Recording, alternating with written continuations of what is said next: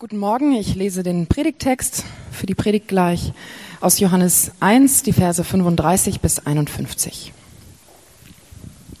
Am nächsten Tag stand Johannes abermals da und zwei seiner Jünger.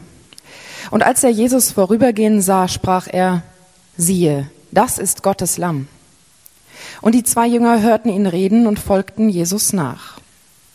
Jesus aber wandte sich um und sah sie nachfolgen und sprach zu ihnen, was sucht ihr? Sie aber sprachen zu ihm, Rabbi, das heißt übersetzt Meister, wo wirst du bleiben? Er sprach zu ihnen, kommt und seht. Sie kamen und sahen's und blieben diesen Tag bei ihm. Es war aber um die zehnte Stunde. Einer von den Zweien, die Johannes gehört hatten und Jesus nachgefolgt waren, war Andreas, der Bruder des Simon Petrus. Der findet zuerst seinen Bruder Simon und spricht zu ihm, wir haben den Messias gefunden, das heißt übersetzt der Gesalbte. Und er führte ihn zu Jesus. Als Jesus ihn sah, sprach er, du bist Simon, der Sohn des Johannes. Du sollst Kephas heißen, das heißt übersetzt Fels. Am nächsten Tag wollte Jesus nach Galiläa ziehen und findet Philippus und spricht zu ihm, folge mir nach. Philippus aber war aus Bethsaida, der Stadt des Andreas und des Petrus. Philippus findet Nathanael und spricht zu ihm, wir haben den gefunden, von dem Mose im Gesetz und die Propheten geschrieben haben. Jesus, Josefs Sohn aus Nazareth. Und Nathanael sprach zu ihm, was kann aus Nazareth Gutes kommen? Philippus spricht zu ihm, komm und sieh. Jesus sah Nathanael kommen und sagt von ihm, siehe, ein rechter Israelit, in dem kein Falsch ist. Nathanael spricht zu ihm, woher kennst du mich? Jesus antwortete und sprach zu ihm, bevor Philippus dich rief, als du unter dem Feigenbaum warst, habe ich dich gesehen. Nathanael antwortete ihm, Rabbi, du bist Gottes Sohn, du bist der König von Israel. Jesus antwortete und sprach zu ihm, Du glaubst, weil ich dir gesagt habe, dass ich dich gesehen habe unter dem Feigenbaum. Du wirst noch Größeres sehen als das. Und er spricht zu ihm, Wahrlich, wahrlich, ich sage euch, ihr werdet den Himmel offen sehen und die Engel Gottes hinauf und herabfahren über dem Menschensohn. Ich ähm, weiß nicht, wie es euch geht. Weihnachten steht vor der Tür und eins meiner kleinen Geheimnisse ist, dass ich äh, zu Weihnachten, wenn die Zeit nicht ganz so stressig ist und nicht ganz so viel zu tun ist, dann werde ich immer wieder zum kleinen Kind an Weihnachten. Man kann da nichts äh, machen bei mir, trotz des Alters. Äh, ich freue mich also tierisch. Die letzte Woche bricht an und ähm, heute haben wir den vierten Advent. Bedeutet das, weil nächsten Samstag ist ja schon Heiligabend. Aber bis dahin, vierter Advent, erst äh, der Weihnachtsgottesdienst sozusagen bei uns. Und wir haben in den äh, Weihnachtsgottesdiensten oder in der Adventszeit die letzten Wochen dann uns das Johannesevangelium angeguckt und haben geschaut, was das mit Weihnachten zu tun hat. Und ähm, hier ist ein zweites kleines Geheimnis von mir. Ähm, das Johannesevangelium ist mein Lieblingsevangelium. Weiß nicht, ob ich das irgendwann schon mal erwähnt habt, aber jetzt wisst ihr es. Ähm, nicht Markus, nicht Matthäus, nicht Lukas. Johannes ist das Lieblingsevangelium. Und, und Kapitel 1, was wir ein bisschen den Schluss davon gehört haben, ist tatsächlich auch mein, also ich, äh, Kapitel 1 ist super. Kapitel 2 ist auch super. Kapitel 3 ist auch super.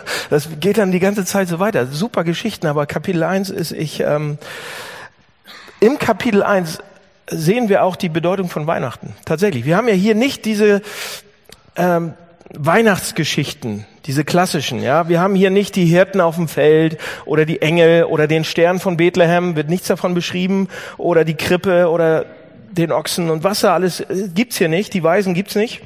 Engel kommen auch nicht vor.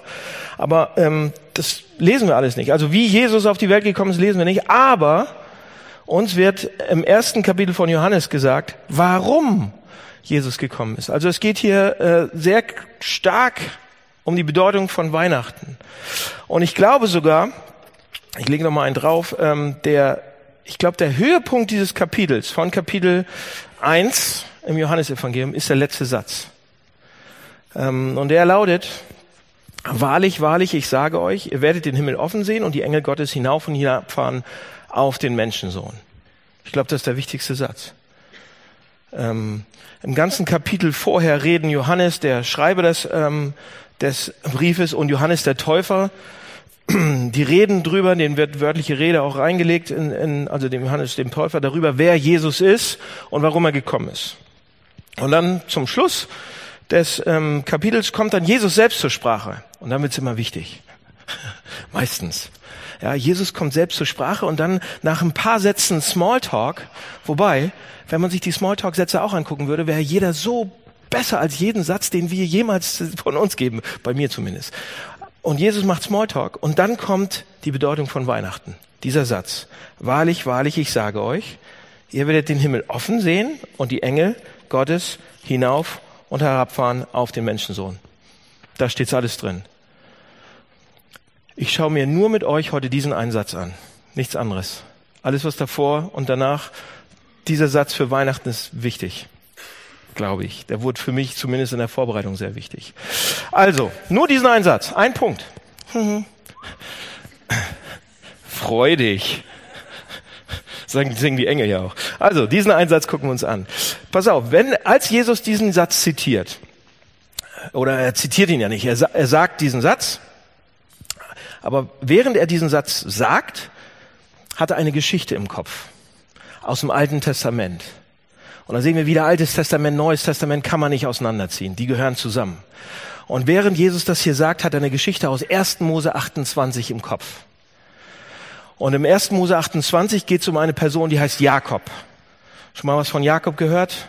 Ist nicht so wichtig. Ich erkläre, wer das ist. Jakob ist eine ganz wichtige Person in der Bibel gewesen.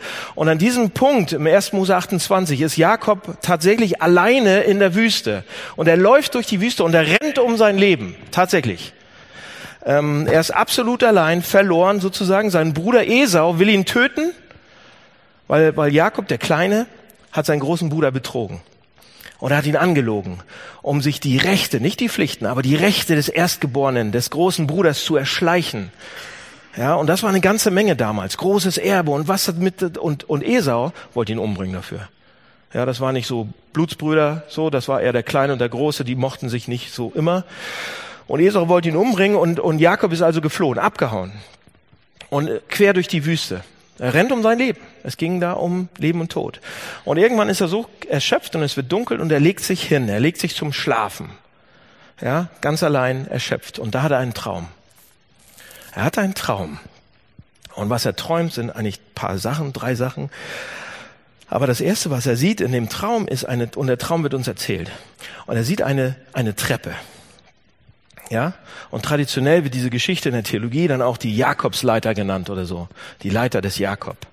Aber eigentlich Leiter ist gar keine so eine gute Übersetzung, wenn man das mal betrachtet, sondern ähm, eine Leiter ist höchstens so schmal. Ja, wenn man auf dem Kirschbaum hoch will, dann ist das eine Leiter und da passt nur eine Person immer rauf. Also wenn ich darauf steige, dann passt so eine, eine rauf und einer runter. Und ähm, aber das, was hier dieses hebräische Wort meint, ist nicht eine Leiter, sondern hier wird hier wird, hier wird eigentlich das Wort meint eine breite, breite, große Treppe, eine Rampe fast, die man gebaut hat, um über, eine ganze Armee über Flüsse rüberzubringen. Da wurde dieses Wort benutzt. Ja? Eine, eine große, breite Rampe, eine Treppe, etwas gewaltig Großiges, Großes. Und sie hat sich, sie hat sich den, im Traum hat er gesehen, dass diese Treppe vom Himmel direkt zu ihm, da irgendwo, wo er in der Wüste war, da hat sie sich ausgedehnt. Und es hat beides berührt, den Himmel und unten bei ihm. Das war das Erste. Und das Zweite, was er träumt, ist, da sind jede Menge, Menge Engel, die drauf rummarschieren. Ja, Tausende, Tausende Engel. Könnten noch mehr gewesen sein. Atemberaubende viele. Ähm, und ähm, wenn ich jetzt gesagt habe Engel, dann vergesst bitte einmal ganz kurz, was ihr so im Kopf habt vom Engel. Oder? Vergesst das mal. Also es gibt ja zu Weihnachten, auf jedem Weihnachtsmarkt gibt's jetzt Engel zu sehen. Kleine, dicke, pummelige, mal auch ein einigermaßen okay Engel, aber die haben immer Flügel und irgendwie immer, ja, also das ist unser, ich weiß nicht, vergesst das bitte einmal. All diese Grußkartenengel, vergesst sie. Ja? Ähm, oder, oder wenn wir einen Kinofilm gucken und da kommt ein Engel drin vor, bitte auch gerade mal vergessen. Ja, wenn im Kinofilm so ein Engel kommt, kommt so ein Engel, was sagen die? Hi. Ja, ich bin ein Engel. Siehst du nicht meine Flügel? Oder irgend so. Und, und das haben wir vielleicht, vielleicht im Kopf, vielleicht auch nicht. Ähm, aber das, was hier als Engel beschrieben wird, das, das ist nicht sowas. Ja, der, der Ausdruck Engel tatsächlich äh, bedeutet Bote, Über, Überbringer von Botschaften. Und es ist auch tatsächlich ein militärischer Ausdruck gewesen damals in der Sprache. Das kommt nicht aus der Grußkartenfabrik, sondern eher so aus der anderen Richtung. Ja, es sind also, also Boten, Überbringer von Botschaften, die in die Welt kommen. Engel sind das, die Urteile, Anordnungen, Botschaften, Erklärungen Gottes reinbringen und oder sie ausführen. Ja, und wenn ein Engel kommt, wenn ein Engel in der Bibel auftaucht, ein richtiger Engel, dann muss er, was muss der immer sagen? Nicht so ein Filmengel, sondern ein richtiger Engel, der muss immer sagen, hab keine Angst. Hab keine Angst, so mit einer tiefen Stimme, hab keine Angst. Oder eine weibliche Stimme, was weiß ich. Aber der sagt, man muss sagen, hab keine Angst. Fürchtet euch nicht. Hör auf zu zittern. Steh auf. Steh auf. Keine Angst. Ich werde dich nicht töten. Ja? Und da gibt's auch keine zwei Fragen. Wenn ein Engel auftaucht, jeder, der, dem der Engel gegenüberstand, die wussten, das ist ein Engel. Ja, das war, aus irgendeinem Grund wissen die. Und wenn ihr euch nicht sicher seid, ob ihr jemals einen Engel gesehen habt oder nicht, habt ihr wahrscheinlich noch nicht. Ja, man weiß, wenn einer davor steht. So. Ähm, und Jakob träumt also von dieser Treppe und auf dieser Treppe, auf dieser Rampe gehen Engel hoch und runter. Mächtige, mächtige, gewaltige Engel. Und dann träumt Jakob weiter, dass Gott oben am, am, am oberen Ende der Treppe ist und der kommt runter. Ja, und wenn Gott nahe kommt, wenn Gott dichter kommt, dann ist das sogar noch schlimmer, noch gewaltiger, als einem Engel zu begegnen. Ähm, Rudolf Otto, deutscher Theologe, hat ein Buch darüber geschrieben. Das heißt Die Idee des Heiligen. Kann ich empfehlen, könnt ihr mal lesen. Äh, Rudolf Otto. Und er beschreibt in seinem Buch, in diesem Buch, dass Menschen in allen Kulturen und allen Religionen eben nicht diese warmen und wundervollen und netten Gefühle haben, wenn sie mit etwas Göttlichem in Berührung kommen. Haben sie nicht. Überhaupt nicht. Ja? Und äh, wenn, wenn Menschen mit etwas Göttlichem in Berührung kommen, dann schreibt Rudolf Atto, dann, dann, haben, dann haben die, er nennt das göttliche Furcht. Angst, göttliche Furcht. Und er beschreibt das ziemlich einleuchtend. Er beschreibt das und sagt, wenn man, wenn man äh, auf jemanden, ähm, wenn man auf einmal, pass auf, so beschreibt er es, wenn man auf einmal neben jemand steht, der viel, viel größer ist, also ich denke ja schon, okay, 1,88 ist gar nicht so schlecht, so, wenn ich gerade stehe, super. Aber wenn ich neben Andreas Krenz stehe, unserem Gemeindegründer für Bergedorf, der ist bei den Kindern, glaube ich, gerade, der ist einfach so. Und ich muss immer so hochgucken, dann fühle ich mich nicht mehr so groß. Ja? Und das Argument bringt, bringt Otto und sagt, ähm, der Rudolf Otto und sagt, wenn man neben jemand steht, der viel größer ist, dann fühlt man sich klein, dann fühlt man sich viel, viel kleiner noch. So, wie groß ist Gott? Gott ist viel, viel, viel größer, Leute. Viel, viel größer. Wisst ihr, wie groß Gott ist? Oh.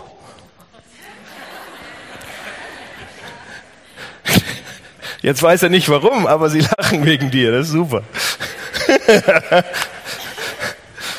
Wisst ihr, wie groß Gott ist?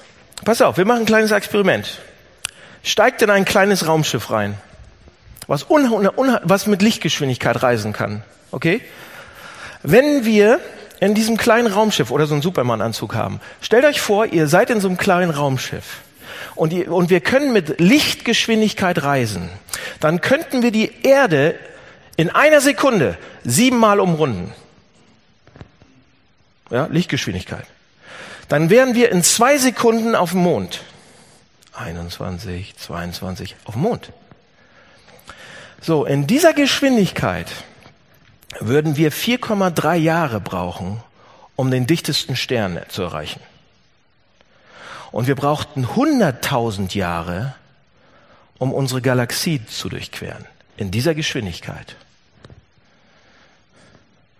Pass auf, es wird davon ausgegangen, dass es wenigstens 100 Milliarden Galaxien im Universum gibt. Es würde zwei Millionen Lichtjahre dauern, um zur dichtesten Galaxie, die neben uns ist, zu kommen. Und es würde 20 Millionen Lichtjahre dauern, um das nächste Cluster sozusagen von Galaxien zu erreichen. Und das wäre erst der Anfang. Und Gott schuf das alles mit einem Wort. Das gesamte Universum wird uns an einer Stelle gesagt, passt in seine Hand.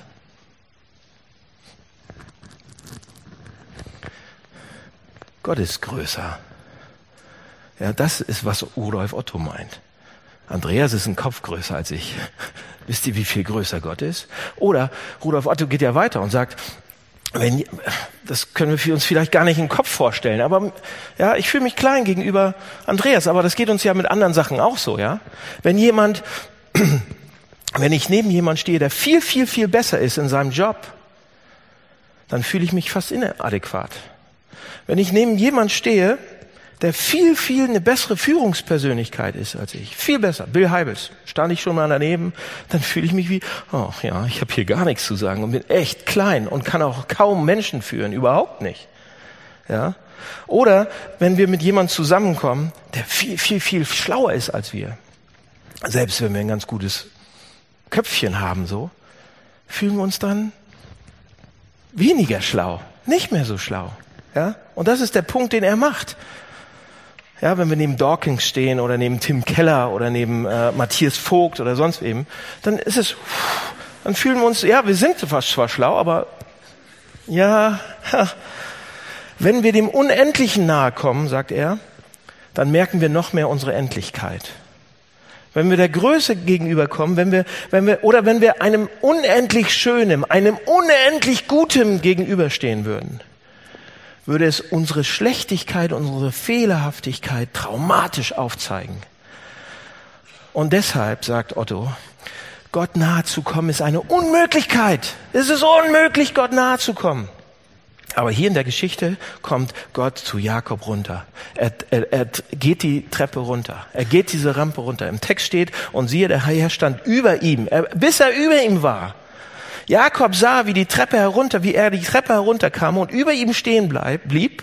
Und das hebräische Wort, was da stand, ist, ist eine Haltung von Vertrautheit, Intimität und Nähe. Genau über ihm blieb er stehen. Und Gott sagt dann drei Dinge, ja, als, als, als er über Jakob steht. Er sagt, das erste ist, erstens, Jakob hatte ja keine Freunde mehr, gar nichts. Er war komplett allein. Allein in der Wüste. Der hat seine Eltern verloren, der würde sie wahrscheinlich nie wieder, seine Mutter Rebecca, die einzige auf der Welt, die ihn liebt, würde wahrscheinlich nie wiedersehen. Und Gott sagt, ich aber werde beide sein. Überall. Zweitens ist er komplett hilflos, schutzlos, hat nicht mal ein Messer, gar nichts. Er rennt um sein Leben, ungewisse Zukunft in die Wildnis und Gott sagt, ich werde auf dich aufpassen, dich behüten. Das zweite in dem Traum. Und dann drittens, ich habe gar nichts mehr. Ich habe das Erbe, habe ich ja nicht gekriegt, ich habe kein Geld, ich habe keinen Besitz, ich bin absolut mittellos. Und Gott sagt, ich werde dich zurückbringen. Ich werde dir Land geben, ich werde dich segnen, ich werde dir Geschenke machen, ich werde es tun. Das ist Weihnachten. Was sowas heißt das für uns? Dieser Traum zeigt Jakob, dass er falsch liegt in Bezug auf Gott und den Himmel.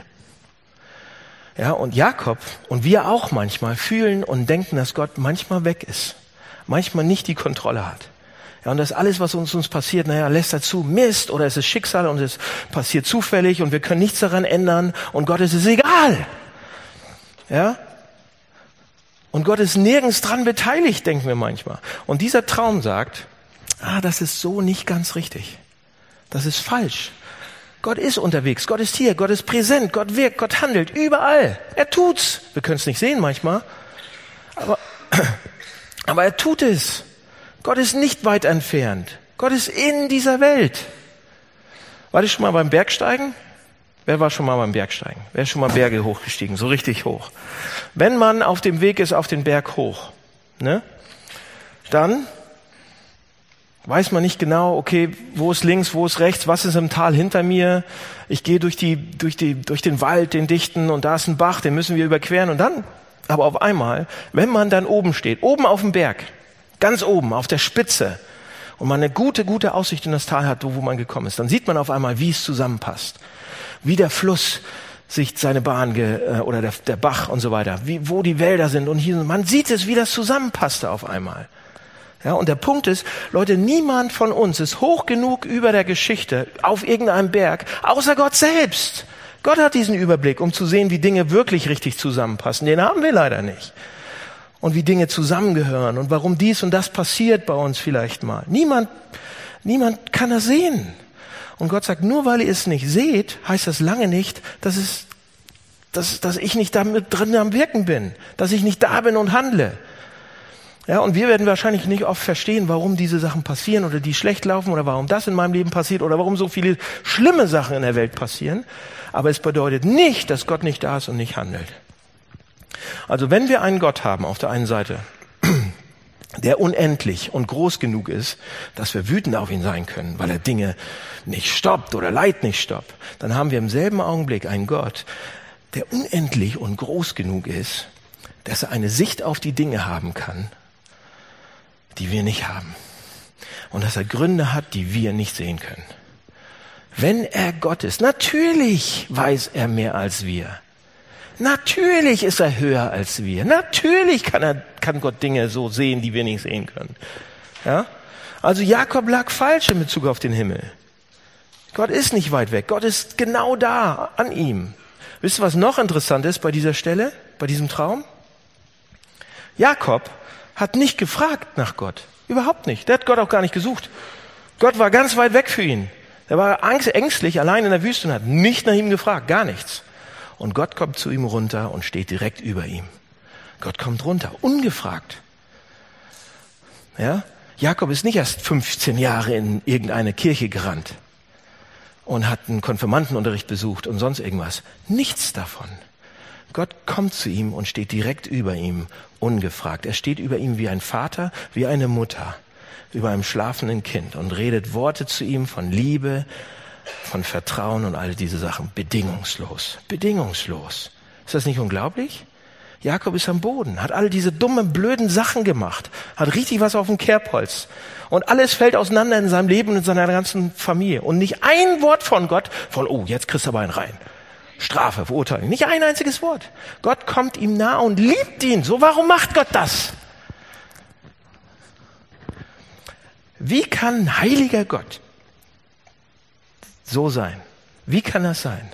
Jakob verdient das hier absolut nicht. Er sucht nicht mal Gott. Er will nicht mal was von Gott. Er spricht nicht mal zu Gott. Er ist komplett auf der Flucht. Und Gott, Gott kommt ihm in all seiner Gnade mit allen seinen Engeln genau in sein Leben rein. Wie kann das sein? Und die Antwort kommt dann auf die, auf die Frage, die ich gerade gestellt habe, kommt einige Jahrhunderte später. Und wir sehen das hier in Johannes 1. Da ist die Antwort, unser Satz. Wie kann Gott so ihm nahe kommen? 1. Mose 28, Johannes 1 passen zusammen. Wie kann Gott so nah sein, ohne dass wir ihn fragen, ohne dass wir ihn wollen? Seht ihr Philippus in unserem Text, da gibt's ja diesen Philippus und der hat, der kennt diesen Freund oder der begegnet Jesus zuerst. Und dann rennt er zu seinem Freund Nathanael und sagt, hier, ich habe den Messias gefunden. Ich hab, der kommt aus Nazareth. Und Nathanael, wahrscheinlich gebildeter Mann, viel schlauer als ich, sagt, Nazareth? Was, was kann denn aus Nazareth Gutes kommen? Nazareth war wahrscheinlich so ein kleiner Ort südlich der Elbe, irgendwie ganz klein. Da kann nichts Gutes herkommen. Ja, Entschuldigung. Ja, also Nazareth war nicht auf der Landkarte von den meisten. Was kann da Gutes herkommen? Aber doch nicht Gott, doch nicht der Messias, doch nicht der Christus. Und dann begegnet Jesus Nathanael und sie reden und Nathanael fragt schließlich, woher, woher kennst du mich? Aus irgendeinem Grund hat er wohl gespürt, dass Jesus ihn kennt. Und, und Nathanael fragt, woher kennst du mich? Und wisst ihr, was Jesus dann sagt? Das ist eigentlich witzig. Das ist eigentlich so eine witzige Geschichte. Könnte man sich totlachen. Und Jesus sagt, ich habe dich gesehen, als du unterm Feigenbaum gesessen hast. Nathanael kriegt solche. Nee. Unterm Feigenbaum. Die Augen werden riesengroß, noch größer. Und er sagt, Rabbi, also Lehrer, Professor, Meister, du bist der Sohn Gottes. So, Frage, was ist unterm Feigenbaum passiert? Ich habe die ganze Woche darüber nachgedacht.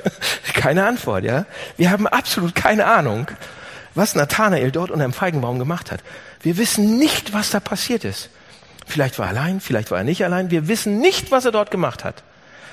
Aber was auch immer es war, es war so privat, so bezeichnend, dass der Fakt, dass Jesus es einfach nur erwähnt, ja, ihn so umhaut und alle seine intellektuellen Zweifel, die er vorher hatte, das sehen wir in dem Gespräch, dass Jesus nicht göttlichen Ursprungs ist und so weiter, die, die werden alle weggebläst, weggeblasen. Alle! Und er sieht ihn an und sagt, Feigenbaum, wie kannst du das wissen? Wo, woher weißt du das? Du bist der Messias. Jeder, der das weiß, was unterm Feigenbaum passiert, du bist der Messias. Ja? Du bist der eine, du musst es sein. Und dann sagt Jesus Folgendes.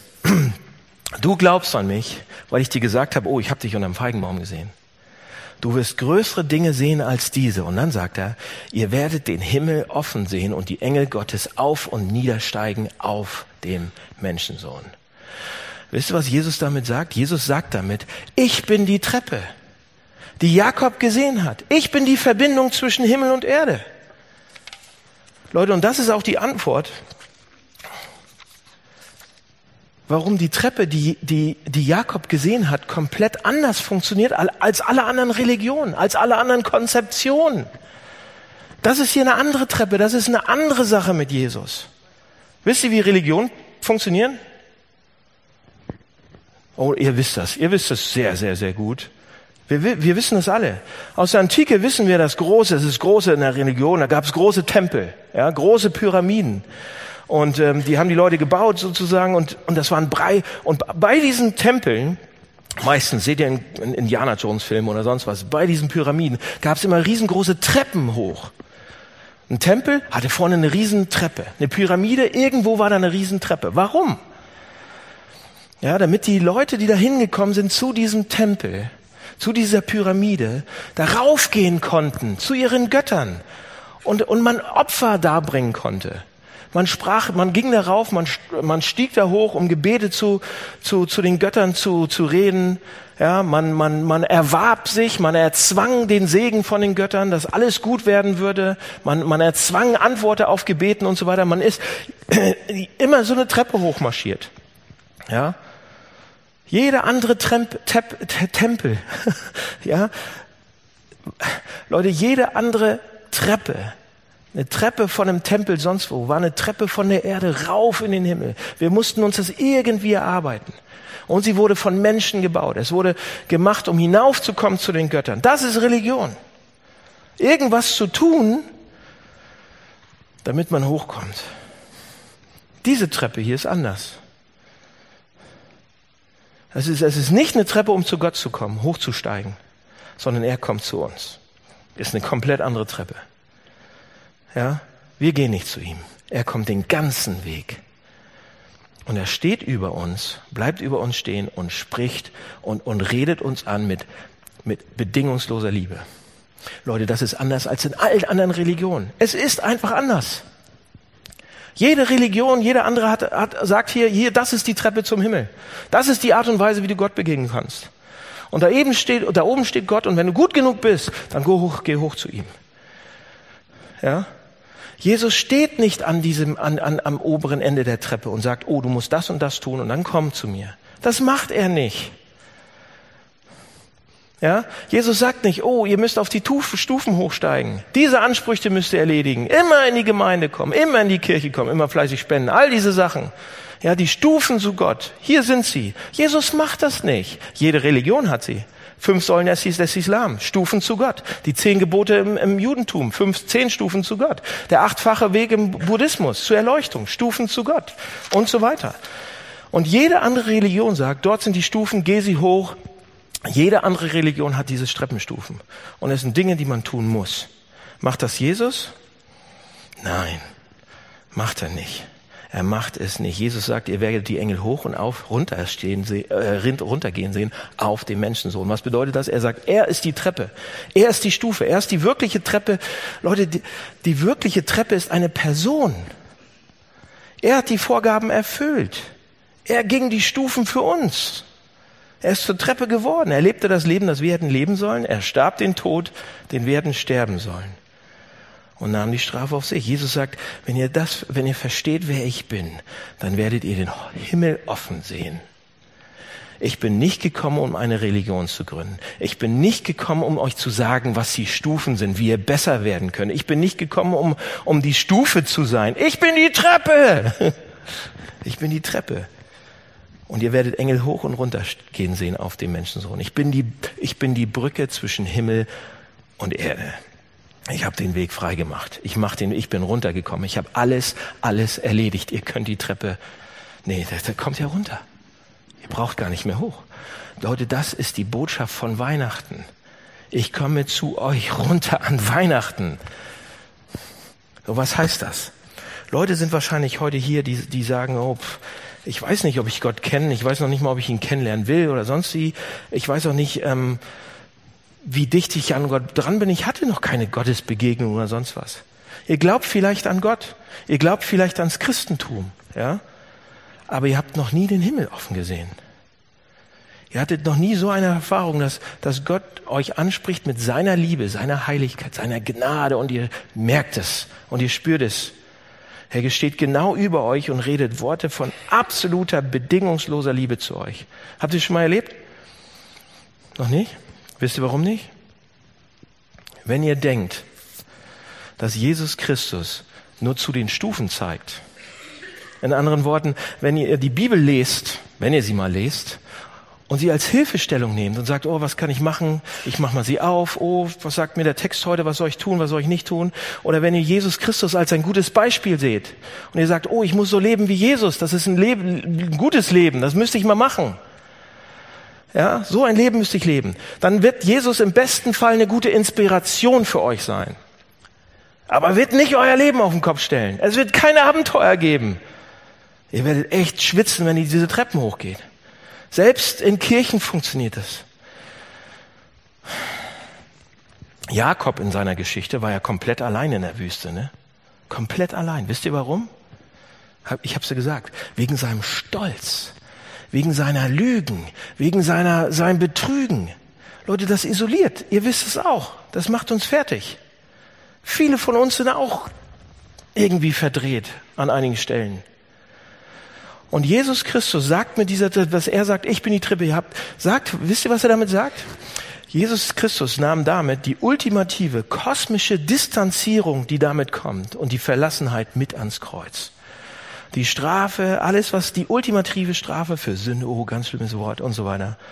Kosmisches Alleinsein nahm er auf sich. Am Kreuz, ihr wisst das. Mein Gott, mein Gott, warum hast du mich verlassen? Er brüllt es raus. Warum hat er das getan? Für uns! Damit wir nicht da hochklettern müssen. Für uns! Seht ihr das? Spürt ihr das? Ahnt ihr das? Oder bewegt euch das?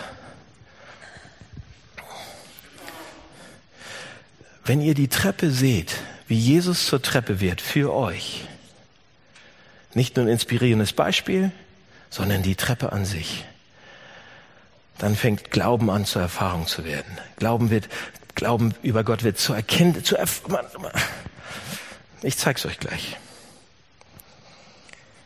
Jesus sagt, wenn, wenn ihr seht, dass die Engel des Herrn auf mir gehen, wenn ihr seht, dass Gott selbst kam und keine Forderungen, doch, er hat unheimlich viele Forderungen, aber er erfüllt sie selbst. Gott erfüllt die Forderung selbst, sodass, sodass er in mein Leben rein kann mit absoluter Gnade. Er ist kein Beispiel, sondern er, sondern er ist die Stufe. Er ist kein Beispiel, er ist, er ist mein Stellvertreter. Ja? Wenn wir ihn leben und sterben sehen, wenn ich ihn leben und sterben sehe, was passiert dann mit euch? Den unendlichen großen Gott. Und er macht sich zur Treppe und kommt runter und lebt und stirbt für mich. Und das ist auch der Grund, warum wir, Leute, warum wir, warum er über uns bei uns stehen kann und uns lieben kann bedingungslos. Auch bei Leuten, die ihn noch nie gesucht haben. Er kann genau da stehen, er steht da. Das ist Weihnachten. So, wie kann Weihnachten uns jetzt praktisch helfen? Drei Minuten. Drei kleine praktische Sachen, wie das uns helfen kann in der Praxis. Okay? Weihnachten steht vor der Tür. Und für einige von uns wird es ein Fest von Freude und Liebe und Spaß und Spannung und Geschenke. Und für einige von uns, wir müssen zur Schwiegerfamilie. Die auch sehr toll ist. Jetzt reite ich mich immer tiefer rein. Mache ich jetzt nicht. Pass auf. Drei praktische Anwendungen, wie das uns helfen kann im alltäglichen Leben. Pass auf. Die erste. Dieser Text sagt uns, dass jeder Ort ein Ort ist, wo wir den Himmel offen sehen können. Eine Aussage des Textes ist, dass es keinen einen Ort gibt, wo der Tempel steht, wo man nur Gott nah sein kann und so weiter, wo Gott wirken könnte, wo Gott mir was Gutes tun könnte. Wenn ihr Christen seid, wenn wir Christen sind, dann können wir nicht sagen, oh, ich gehe jetzt zum Gottesdienst und da habe ich so ein, immer so ein gutes Gefühl und da komme ich Gott nah und da spüre ich Gott und so weiter, aber den Rest der Woche spüre ich ihn eigentlich nicht. Wenn ich hier bin, dann spüre ich ihn aber sonst nicht. Das kann ich nicht mehr sagen. Seit Weihnachten. Gott hat sich nicht an Tempel gebunden. Diese Treppe da, beim, beim, die war irgendwo in der Wüste. Das bedeutet, wir können, nee, Gott ist überall. Gott kommt mit uns mit. Jeder Ort kann ein Tor zum Himmel sein. Gott wirkt überall. Seine Kraft kann überall bei uns sein. Zu jeder Zeit. Gott will, dass wir mit seiner Präsenz überall auch rechnen. Überall, weil er überall ist und da sein kann. Und selbst nächste Woche, selbst im Stress noch vor Weihnachten bei den ganzen Familien und selbst am Samstag direkt. Er ist da. Er ist jetzt da. So, zweite Sache. Freude. Leute, Weihnachten ist ja ein Fest der Freude. Und die Band wird nachher tanzen bestimmt, weil die so sich vielleicht ja, vor Freude. Wisst ihr was? Ich habe vor einiger Zeit war ich in Kiew mit mit Matze und Dennis und wir hatten eine Konferenz, auf der wir gesprochen haben für City to City. Und äh, ich habe da eine Geschichte gehört, die wurde mir erzählt von einer alten russischen Dame. Ein kleines altes russisches Mut Mütterchen. Und die Geschichte hat mich eigentlich umgeworfen. Und diese, die ist schon in Rente und sie ist ähm, eigentlich noch ganz fit, aber Sie wird jetzt älter. Ja, 75 ist sie mittlerweile. Und sie kriegt Rente. Und diese Rente reicht für all ihre Ausgaben. Sie hat eigentlich genug zum Leben und so weiter. Aber dieses alte, gebrechliche Mütterchen, so groß, geht jeden Tag putzen. Die geht putzen, die putzt irgendwelche Kaufhäuser, irgendwelche Wohnungen von, von jungen, reichen Leuten, irgendwas. Sie geht putzen. Und wisst ihr, was sie mit dem Geld macht? Sie nimmt das Geld, was sie verdient, und spendet es für Gemeindegründung. Jeden einzelnen Cent. Und wisst ihr warum, als ich gefragt habe? Weil sie sich so freut über diese Treppe. Sie kann nicht anders. Sie sagt, ich, ich möchte ich, das, ich mache das freiwillig. Ich muss das nicht machen. Weil ich mich freue, dass Jesus hier noch auf dieser Welt ist, dass er Gemeinde baut. Unglaublich. Es beschämte mich ohne Ende. Wenn ich diese Freude, Leute, wenn wir anfangen, so uns zu freuen über das, was Jesus für mich macht und zu sehen, was es mich, was es ihn gekostet hat, was er für mich macht, dann wird Weihnachten, meine Güte, werden wir viel spenden. Lasst euch inspirieren, aber nicht aus Druck, nicht aus Druck. Freut ihr euch über Weihnachten? Freut ihr über euch, was Jesus für dich gemacht hat? Aber ist das mein Geld, mein Schatz? Das passt doch nicht zusammen.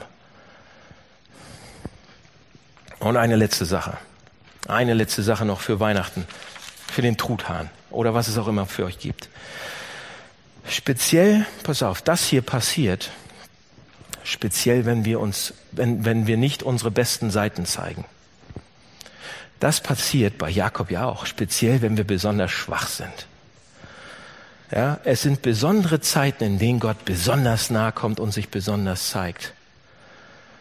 Hatte, hatte Jakob nach Gott gefragt? Nein. Hatte Jakob gebetet, dass Gott kommt und ihm nahe kommt? Nein. Warum kommt Gott zu, zu, Jakob, obwohl er überhaupt kein gutes Leben geführt hat, überhaupt diese ganzen Sachen gemacht hat? Warum kommt Gott zu Jakob? Und die Antwort ist, Gott, Gott kommt gerade, wenn was nicht gut läuft, gerade in Gebrochenheit, gerade wenn wir fertig sind, gerade wenn wir keine Lust mehr haben, gerade wenn wir alles versaut haben, gerade wenn alles kaputt geht. Ja? Er kommt. Und gerade dann kommt er. Und gerade wenn wir unsere Beziehung kaputt gemacht haben, gerade wenn wir Leuten so wehgetan haben oder so uns daneben benommen haben, dass wir viel kaputt gemacht haben. Und ich kann ein Liedchen davon singen. Ich bin da ziemlich gut drin, so eine Sachen zu machen. Ja? Und Gott kommt trotzdem zu mir. Vielleicht zu euch auch, aber zu mir kommt er garantiert. Und er sieht mich an bis auf den Grund, während ich schlafe, so wie Jakob geschlafen ist. Und ich bin hilflos, ich kann mich nicht wehren, ich kann gar nichts machen. Und er reißt die Fassaden ein und er nimmt alles weg und spricht mich an und sagt mir das. Er sieht auf den Grund von meinem Herzen und liebt mich in den Himmel rein. Das ist, was wir brauchen zu Weihnachten. Das ist, was ich brauche zu an. Kein anderer Vater, keine andere Mutter, keine andere, kein anderer Ehemann, keine andere Ehefrau, kein anderer Partner kann möglicherweise unsere komplette Schwachheit ertragen. Alles geht nicht. Aber da ist der eine, der Vater, der eine Mutter, der eine König, der eine Liebhaber, der eine Freund, der, der kommt an Weihnachten, der kommt, der runterkommt und bis auf den Grund sieht, keine Fassade, der alle Schwachheiten sieht und alle Gebrochenheiten und, und hingezogen ist zu mir, hingezogen, weil er der Gott ist, der vom Gebrochenen angezogen wird. So was bedeutet das für Weihnachten? Seht ihr, das macht mich, wenn ich, wenn ich zu meiner Schwiegerfamilie fahre, das macht mich demütig. Ja? Und ich kann Sachen, die ich sonst, oh, da ist ein Fehler und da ist ein Fehler und warum hat er das anbrennen lassen und dies und das und jetzt erzählt er schon wieder von diesen Sachen. Leute, ich bin nicht besser als alle, die da hinkommen. Nicht ein, ich brauche ihn, Jesus brauche ich genauso wie die. Ich bin nicht besser. Das hier macht mich demütig. Und ich kann sagen, ich bin genauso wie der, der da sitzt. Genauso. Und ich bin geliebt. Ohne Ende. Er steht über mich und sagt, du bist mein geliebtes Kind an Weihnachten. Er kommt mir nah. Und wenn ich das verstehe, kann ich vielleicht auch lieben. Freut euch auf Weihnachten. Übt das an Weihnachten. Übt das, sagt's euch. Wenn ihr da sitzt, sagt, oh Mann, ich bin nicht ein Stück besser. Ich brauche ihn auch, ganz dringend. Aber er liebt mich ohne Ende. Und wenn ihr das seht, was er für euch gemacht hat, dann seht ihr den Himmel offen. So habt ihr den Himmel offen gesehen. Holt ihn euch. Lasst mich beten. Lieber Herr, du bist das Kind in der Krippe. Gott, du bist das Kind in der Krippe. Du bist uns nahegekommen, du bist zu uns gekommen und du hast ähm, Weihnachten steht wieder vor der Tür, das Fest, was, wo wir genau das feiern können, wo du gekommen bist und mit uns sein willst. Wir danken dir von Herzen dafür. Ich danke dir von Herzen dafür. Und ich bitte dich, lass das ein Weihnachten werden für uns, das anders ist als die davor. Lass das ein Weihnachten werden für uns, wo wir demütig sind und geliebt sind und genau das weitergeben können wo wir wissen, dass du nah bist bei uns. Amen.